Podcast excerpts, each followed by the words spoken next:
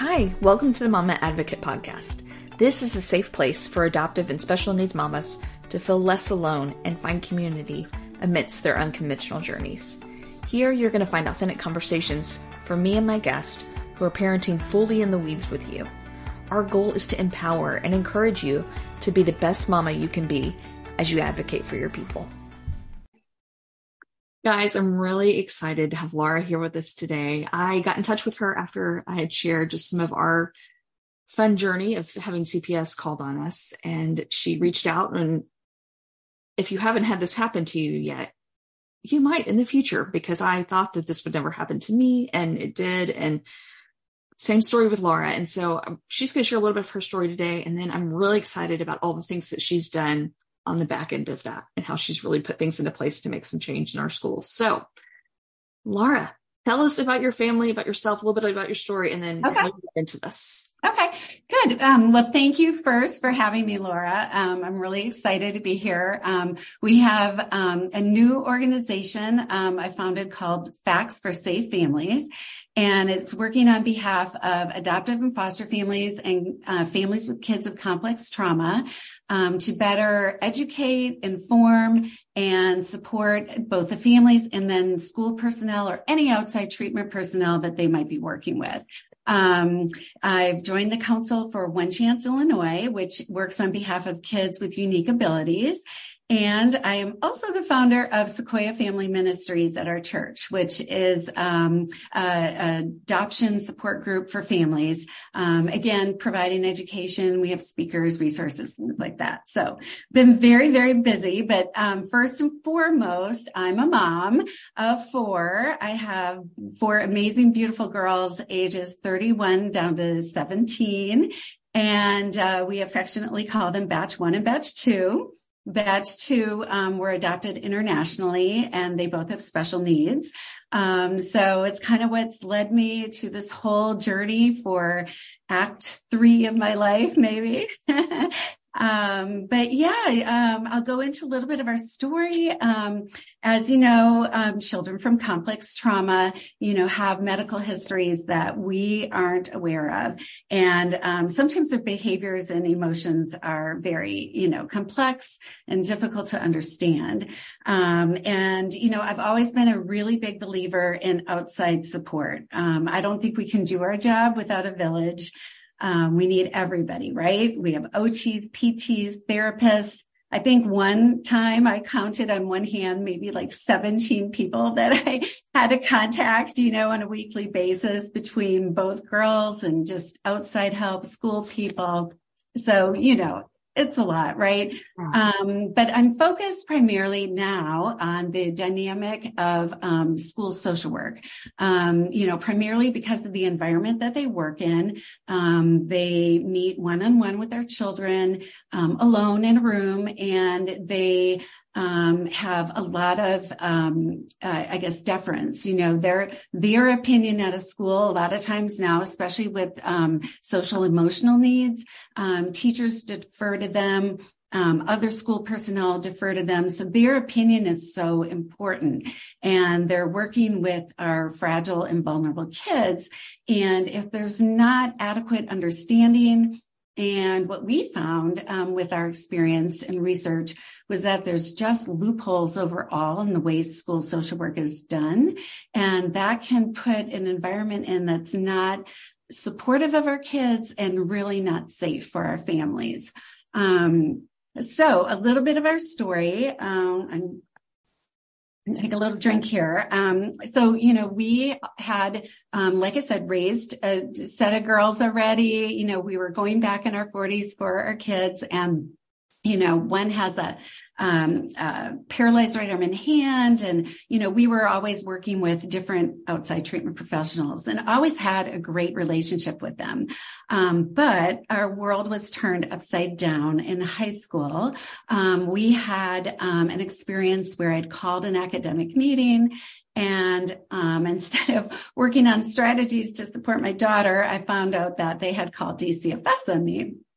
And I was accused of being um, uh, an abusive, emotionally abusive mother, um, too controlling, um, and unsafe for my um, child to come home with me. Um, luckily, I had a wonderful DCFS caseworker who called me from the school. And when he heard the whole story, he just said, I don't even know why I'm here.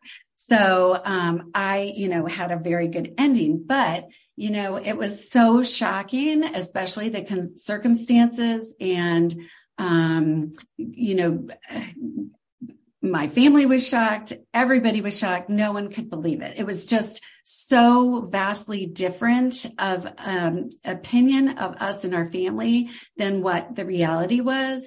So, you know, I I really wanted to explore that. You know, I, I started searching for answers and figuring out why did this happen to me. Um, I've always loved and cared for my kids. Um, our community knows that, you know. Um, so I was trying to figure out what went wrong, um, and we came across a lot of loopholes in school social work and the way it's done. Um, and you know, with our kids. Um, they're so vulnerable. They've gone through really hard things. It's not always easy for um, school personnel to really understand what you know what what the reality is they only see one side of the story they only see one piece of the picture and if parents aren't included in those cases um, you know, it's hard for them to really know what's going on. Um, we have information that they don't have, and we see things that they don't have. I'm sure you've had that experience too. Yes, we have. And I learned that it just takes one. It just takes one curious adult in the school. It doesn't have to be your child's teacher or anybody who's really working with your kid on a regular basis. It can be anybody. And they observe one thing and they're like, oh, he must come from an abusive home. Let me call CPS yeah. because that's what they're trained to do. They see one thing and they're calling right. CPS. And right. whatever story they make up is what CPS gets. Yes, exactly. And you know, the thing is, is that um, they have good intentions, right?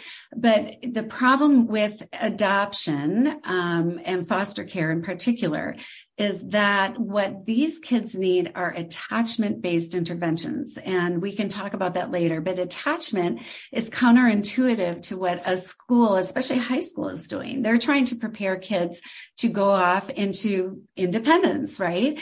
But our kids, you know, aren't necessarily always ready for those situations. And, you know, inadvertently, they can roll back years and years of attachment bonding that we are trying to create with our children um, and, you know, so we need to have everybody on the same page. We need to have, you know, everybody working as a team with a shared vision. Um, you know, and that's, uh, you know, and I, I don't fault schools at all. I mean, that is what a high school tries to do. And for a neurotypical kid, you know, that, that works. But our kids are sometimes way behind emotionally, developmentally, and they're just not ready for that you know, and to promote to a child that they need their parents, that they need their guidance. It's almost really the opposite of what schools are doing right now. So, you know, we're trying to take the latest brain research and the latest um, information and strategies and now provide that to um, you know, teachers and support personnel, really any caregiver. Cause like you said, it could be even a babysitter. It could be anybody and they don't recognize what they're seeing. Um, so anyway, so yeah, so that's what we're doing. Um, so one of the things that we, you know, through the research, there's so much to it that we put together uh, a PowerPoint presentation that talks about those loopholes in school social work. Um, so if you'd like to see that, we can start, or if you have any questions yeah. first. No, I think that's perfect. And for those who are listening, she's going to share her her PowerPoint, and I'll put it up on the YouTube channel. If you didn't okay. know we had that, we have a YouTube channel, and you can watch all of these yeah. on YouTube, so you can get a further, more educated training here. Okay, so go for it, Laura. Here we go. Okay, can you see it? Are you good? Mm-hmm. I can. So I call it the 411 on loopholes in school social work provision and oversight. Um, and there's a lot on each slide, but I'll try to just sum it up. Um, so really what we're finding is that school social work has um, progressed very quickly in the last five, even really 10 years, but especially the last five. Um, mental health care, social work was done by counselors in schools and the counseling, you know, really wrapped around academics, what they were going to do with their post, you know, secondary, um, um, you know, future. And what it's moving into is a lot of the SEL, um, social emotional learning, um, really worried about kids' mental health. You know, we do see all the headlines you know, mental health is a crisis. Um, so we definitely need um, school social workers. But what I think has happened is that things have moved so rapidly that we haven't been able to catch up with guidelines, safety precautions, procedures, parameters. It's just very loose. Um, so the question I feel like it needs to be answered is what should mental health care look like in a school setting? Um, they are vital. Social workers are absolutely vital to a child's success at school. I am not here to ever argue that we don't need additional people in our kids' lives. I think, you know, with the right support, all the addition we can have is wonderful. Um, but what's different we found with school social workers is that they're really an anomaly all professionals in a school have some sort of oversight with federal agencies, regu- uh, state agencies, regulatory agencies, joint commissions coming in and making sure that they are following the guidelines, um, you know, documenting correctly, things like that. Um, so OTs, PTs, teachers, you know, all of them have that. The only one missing is a school social worker. So it's really just an oversight. Um, again, I think it's just moved so rapidly. It's something that people aren't even aware of. Um, with the current setup, the way it works is one um, professional body gives the licensing to a school social work. So in Illinois, where I am, it's the IDFPR, um, which is the Illinois Department of Financial and Professional Regulation. Um, they do not have any authority though to go into schools and, you know, check to see what's happening. Now, ISB, which is the Illinois State Board of Ed, they can go into schools and they do that for teachers, but they have no authority or expertise on social work.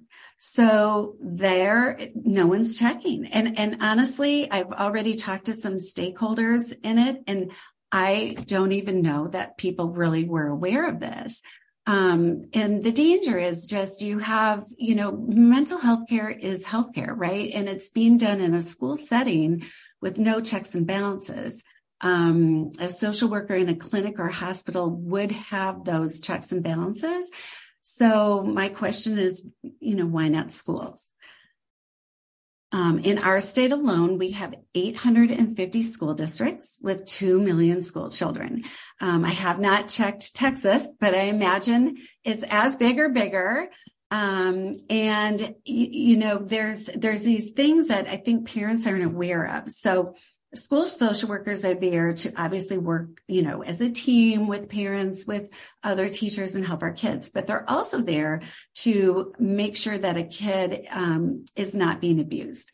So in some states, um, social workers are allowed to meet, um, let's say, I think in Texas, it's two times or 20 minutes um, without consent of a parent or even notification to a parent. And that is to make sure that if a child is being abused, they can, you know, know that, right? Emergency situations, so important.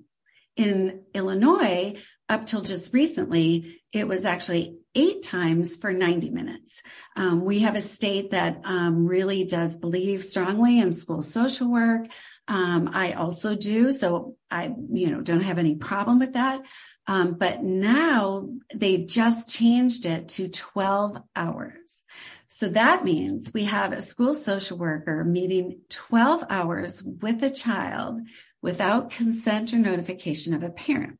Well, I don't know about you, but if I'm picking a doctor or someone, I look at their credentials. I want to know what their training is. I want to know if they're a good fit for my child and the family. And I feel like 12 hours is a lot of therapy time um, without a parent knowing. Um, but fine, that's, you know, how our state's set up but then we have to also talk about well how is it set up right? What are the cons- uh, you know if we're not going to do consent right away then what are the goals? What are they keeping progress notes? Is there documentation? Do they have the right information on our child? I mean there's so many unknowns and again as we talked about they're only seeing one piece of the picture. So um, I, I feel like this again is another loophole that we need to have, you know, established guidelines, parameters. Um, we need to know the credentials. You know, if you go to um, a school website, often they might list who the school social workers are. Sometimes there's even a picture. Rarely are the credentials there, the training, anything for a parent to know. And, you know, from, I think all parents um, have trust in doctors and situations, the more information they know. Um, so that's something, you know, we found. Um, so my goal with um, Facts for Safe Families is to work on behalf of these kids and families and try to close these loopholes. Um, you know, just like in clinics and hospitals, I feel that school social workers need checks and balances. Um, another loophole we found is that in a complaint process, um, oftentimes parents, if they do have um, issues, might call a school, might email a school.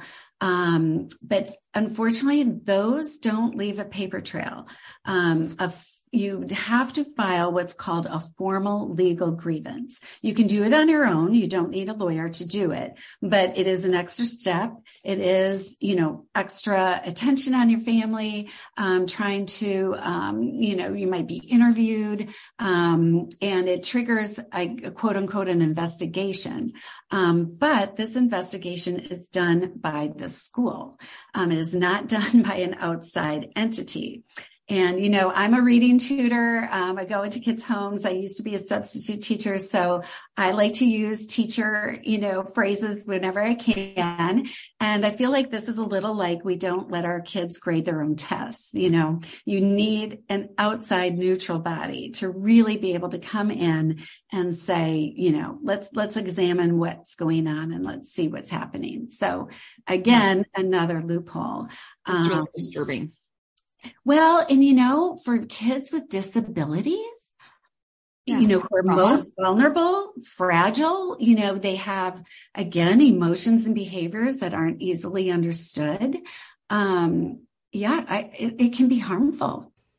Hey, let's take a quick break. Mama, I know that you are doing a great job, but maybe there's something you've been neglecting, like yourself or your marriage, the rest of your family, or the systems in your home. Or maybe you're just ready for a change, but you don't know where to start. That's where we come in. Mama Systems can help you put systems in place so that your family is more organized, more peaceful, and more balanced. And so that you feel like you can get everything done that you need to get done during the day. We'll help make sure that you have a plan to advocate for your child in school and in the community, that you take care of yourself, your marriage, and the rest of your family, and that you have systems in place to help build teamwork mentality in your home and make daily life more manageable. All of this is doable and you deserve it, mama. Check out mamasystems.net today. All right, back to our show. It can be really so one of one of the things because the fun fact is is that we've actually had CPS called on us twice. Mm-hmm. Once was for my daughter, who mm-hmm. was, you know, she was in second grade, but she's more like on a three year old level, right? So she's mm-hmm. picking up food off the floor and taking food from other people's plates. She came with a lunch to school, but she's eating everybody else's lunch, right? So she's right in the SPED department. She's struggling, right? However, a teacher sees this and of course we're not feeding her. We must be neglecting her. And so CPS comes out, does an investigation, yada, yada. And the next time around, my older son, who has fetal alcohol spectrum disorder, and he he has a lot of anger issues and um, we had an incident where he punched a hole through the glass in the front door and it scared me like That's mm-hmm. scary to have your kid so out of control that you're trying to figure out what to do and how to keep everybody else safe and all of those things, right? Yeah. So we called and reached out to a lady who's supposedly on our team. Um, and she was, she's the one providing, helping provide services for our kids. And I was like, I just don't know what to do. I feel like we've reached a new level and I don't feel like anybody knows what's happening. Like I go to professionals and everybody's like, I don't know. I've never seen this before, which is always the best thing to hear. Um, and sadly, I think all too common a thing when you have a kid with FASD. All this to say, her go to plan was to call CPS and thinking that they could help with resources. And I'm like, I don't, they don't do that. But then you don't want to really want to argue too much on people calling CPS because I'm like, I have nothing to hide. So this caseworker came out and she's been a social worker for like decades.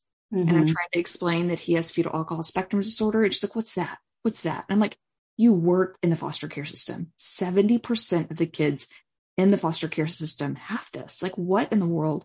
How do you not know about this? And we're mm-hmm. talking about trauma, and she's not trauma informed at all, has no idea, no training, nothing. And so I think about that lady giving guidance to my kids when they're struggling in school and dealing with different situations. Mm-hmm. I mean, God love her. I'm sure she's doing the best she can and whatever, but I'm like, she's not mm-hmm. qualified to be going into people's homes and determining whether or not their connection yeah, taken away, right? Well, and that's a danger. Our kids will present themselves differently in school than they will at home almost 90% of the time, you know, maybe 100%.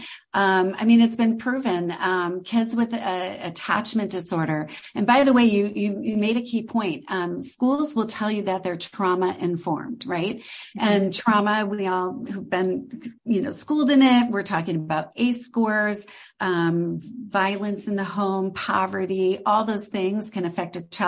However, attachment trauma is different and you can't deal with it in the same way. Attachment trauma requires uh, steering a child to trust their parents, right? To, mm-hmm. to get guidance from their parents.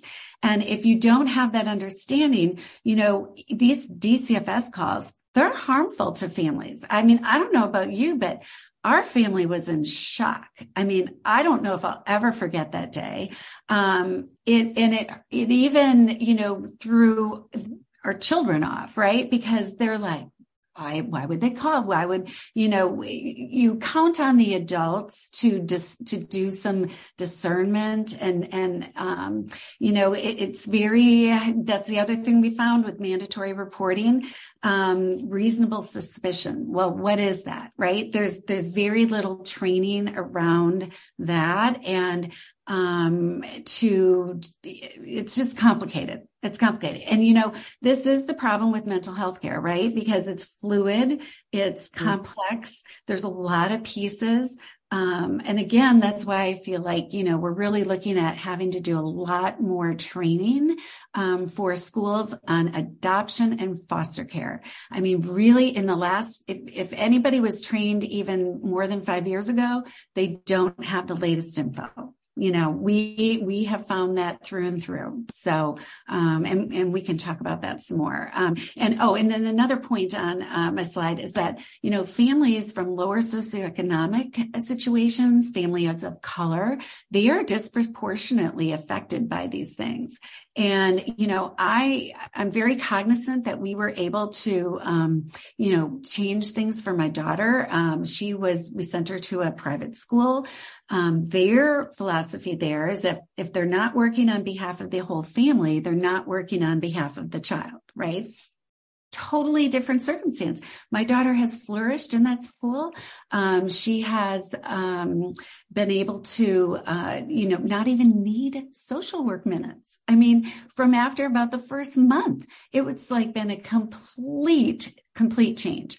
Um, so, you know, again, you know, we need to make that happen though for everyone and for all schools.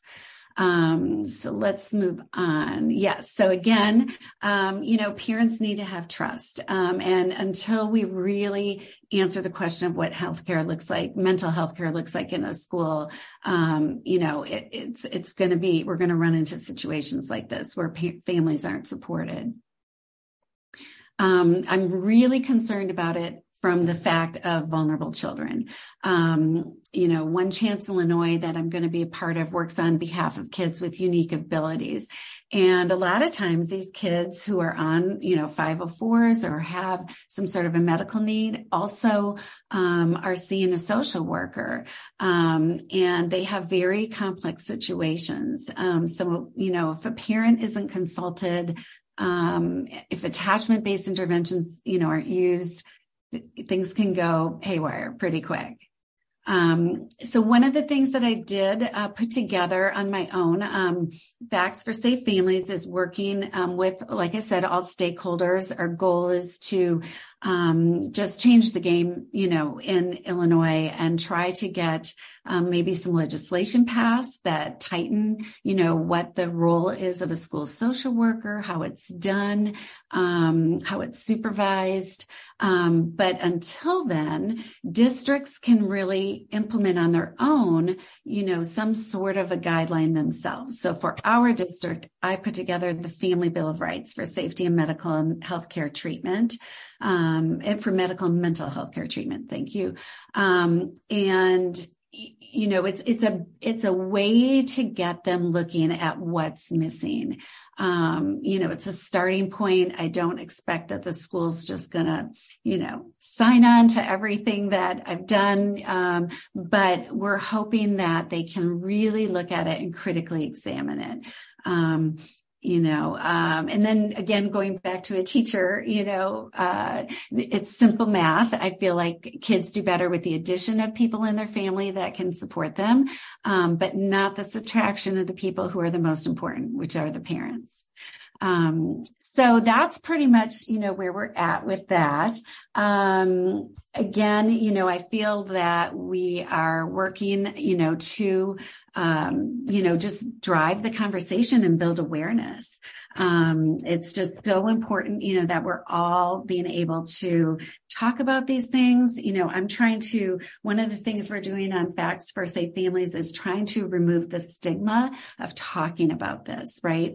Yeah. Parents don't want to talk about their kids' mental health care. They um, are ashamed. You know, when you first find out DCFS has called on you, I'm sure your first, you know, impression is like, oh my gosh, you know, why is this happening? You're so embarrassed. You're so ashamed. And I'd love to be able to take away that from parents and say, no, this is your real life experience, you know, so let's talk about those things. Let's, let's see what we can do to make change. And if we don't know your story, we can't fix it, right? Mm-hmm. So that's really what's driven me, you know, as I've gone through and learned about all this. I thought, wow, you know, this is something that really needs to be changed. Um, so you know that's that's kind of what i'm doing. Um, so it's you know i'm kind of trying to build what wasn't there for me right? The sequoia family ministry is um, you know we started with six families. Now we're up to 24 families which is so exciting. Um, and we meet we get uh, once a month in person and then once a month virtually. And we have speakers that come and speak. We cover you know books. We um, talk, we do check-ins, you see what people are experiencing and what's going on. Um, and that's, you know, been really wonderful. Um, it's been really exciting to start to, um, you know, put forth an education resource source guide. Um, we just finished it and it's called FACTS, um, which, uh, FACTS stands for foster and adopted, um, let me see if I can get it, children teaching supports. So facts. And the first one that we're doing is for teachers, um, uh, support personnel and caregivers. So that's the first uh, resource that we've put together. Um, we plan to do more um, for um, parents, for, you know, as things evolve, we hear more stories, what people need. We can take this information and build it out, you know, for others. Um, but that, that to me was the starting point and the priority. Um, we really, you know, kids spend 80% of their time at school and then they come home and it's just like i said so important that we're all on the same page. Um, i don't know if you found that experience too. Oh it, hands down. And i think that equipping our teachers like the number one way to go. Mm-hmm. like action steps if mamas if you're listening you're thinking okay great there's a big problem. What do i do I think grabbing this resource that she has with the little trainings for teachers and just that education piece. And if there's something in there that doesn't cover your child's specific needs, write a letter to the teachers, attach it to that, give it to them at the meet the house or meet the teacher at the, yes. the open house, whatever happens at the beginning of the year.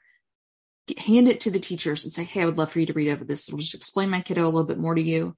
Um, I think I shared on the Honestly Adoptive podcast that we create little booklets every year that tell all about FASD because in my experience, nobody knows about it, right? Yeah, they don't know how to handle it. They don't know the, the effects. They don't know anything about it. And so we do a little letter of like, Hey, here's where they came from. Here's, here's their story. This is our journey. Because what I've learned is that they're going to make up stories, right? Mm-hmm. And I want them to be informed stories so that they're not creating us to be this monstrous family that's yeah well and that's the thing about it, right? So attachment trauma, the difference is, is that it involved their primary caregiver. There was a break in the attachment. And it also can be that there was prenatal stress or there was orphanage care or all sorts of things that affect them bonding to a primary caregiver. So then we come along as the adoptive moms, you know, we have these big hearts and we want to change it for them. And, you know, we're, I mean, I, I've just found adoptive adopted and foster families to be ones of great hope, right? We wouldn't do it if we didn't believe in that. And, um, you know, we want to fix it for them. And, and, and you just can't, you know, like you said, they're going to say, you know, complain about the mom and the complaint, they're the disciplinarian. They're the, you know, one that they want, mom wants to attach and the child had a break in the attachment. So they're going to fight that attachment. Um, and, you know, all of that's so counterintuitive to what they uh, schools would see from neurotypical kids. Um, so yes, um, if people want to go to my website, um, we will make that available free for parents. Um, the the difference, um, so our guide compared to others, um, because trust me, I've tried to find so many others online. They are sometimes 80 page documents or, or almost too simple, a one page document where it really doesn't apply at all to your situation. Um, so we needed kind of something that was an overview. So what we talk about is, um, you know, the overview of what attachment trauma is and how it's different from other types of trauma. Um, then we talk about what to expect and just kind of some bullet points for what behaviors or conditions, you know, they might see with a child like that. Um, and then we try, then we do ask, have a little section on how to help. And again, it's counterintuitive to a school, especially middle schools and high schools, to want to involve parents, but that is exactly what these children need. Um, we need that communication back and forth um, with those uh, school personnel. Um, and then we have a section that um, talks, it has three questions. Uh, for the provider, caregiver, um, whoever's working with your child to ask themselves. Because what um, you know, we, we don't all have the right answers, right? None of us do. Um, I think parents are definitely the experts and have probably more information than anybody. But again, we're all human. None of us have it all right. But you can ask yourself the right questions, which are things like, you know, what's, what's been your experience and training and background? Do you really understand what this emotion and behavior is? Do I have um, a great understanding of attachment? And and what attachment interventions are? And if we can get those um, per- school personnel to ask those questions, because if the answers no, that they don't, then the parent, you know, we can provide, like you said, supplemental information for them. Oh, here's a book, you know, here's a, here's another packet, you know, or here's something about my child that, you know, you might need. But until we kind of get them questioning, which is hard, right? They, they've, but have gone through a lot of training. Some of our, you know, um, sometimes it's an LCSW who's seeing the child in a school. An LCSW, you know, can diagnose and treat, which is wonderful for a clinical setting. But if you're in a school and you're only getting one side of the story, it's very difficult to diagnose and treat. So again, you know, that's kind of, it's, it's a short packet. It does talk a little bit about reactive attachment disorder. Um, we mention FASD. We don't go into it a lot. Um, but that is something, like you said, in the last five years, I think people are starting to clue in on now that, you know, they definitely could. We don't know that they didn't, right? We don't know what their histories are. When we got our children, it was a, you know, well, here they are, you know, they had orphanage care. There's some time prior to the orphanage care that we don't know what happened. So we're kind of just looking at the symptoms and then going back and figuring out what happened. Um, and I feel like FASD can be like that too, as well. Are you finding that? Yeah, that's definitely true. Because most of us don't know. Like we didn't know mom, we didn't watch her drink, right? So we yeah. had to do research on our end to dig in and find police reports and all those things, right? To actually get the information. But when you start looking into FASD and seeing all the things, it's yeah. I make up that it's pretty easy to be like, check, check, check, yep, check. And you just keep checking. And then you're like, oh, okay, this is a real option for us, right? Mm-hmm. So yeah. And, you know, and, and, so again, you know, you want to be able to support your child, you know, in your child's case, you know, how beautiful would it have been had that, you know, school personnel or whoever would recognize that and said, Oh, you know what? let me do a little bit of checking here. Instead of making a really quick assessment and call, they kind of got a full picture. Um, because you know what? It's just stressing to a child too, to have your mom called DCFS. I mean, it, it's distressing for everybody. So rather than inflict more trauma and pain on an already difficult situation, you know, the other option would be to have again a little bit more discernment understanding and you know hopefully by having you know some sort of a packet like this to start a relationship with someone because again they have had lots of training and it's hard to have to look at things through a different lens but I think our kids and certainly our experiences, um, you know, prove that out. So, and those kids are worth it. And, oh, yeah. Yeah. I'm so grateful for the work that you're doing and how succinctly you've figured all this out and are sharing it with us as mamas so that we can advocate best for our kids. So thank you. Thank you. Yeah, you're welcome. No, it's it's a wonderful, you know, to be a mama advocate too. And um, you know, we we we have the ability through I think these opportunity or experiences to look at them as an opportunity to make some change. You know, it's not easy. Um, definitely not fun to go, you know, in public and say, "Yeah, DCFS was called on me." But, you know, until we really look at all of these situations they're in the shadows and they can't be solved if if they're not exposed right? Yeah and um, i think that a lot more than we know about or that talk about it have been called. Whenever i talk to our um, mm-hmm. adoption caseworker with our agency and i called her and said hey i just want you to know this is going on. She's like this is happening to all my families right now. And i'm like oh that makes me feel better right? That because people don't understand trauma. They don't understand all the things. So I'm grateful for what you're doing. Yeah. And it does, it makes you feel better to know that, right? But yeah. that's a problem. We can't let that continue. Like that's Absolutely. not, that's not yeah. a solution to help, right? That's not a solution for support. Um, and that's where, you know, again, I think that if we can get some, you know, parameters in the way pro- social work is provided for and supervised, we can also fix a lot of that you know i mean it's a double thing. It's you know what we can do now as parents is present information and all of that. But i think long term what really needs to happen is we do need to look at that piece of the picture really strongly and and how how is mental health care being provided for in schools? You know because millions and millions of dollars are being put on these um, uh, you know into schools for mental health care.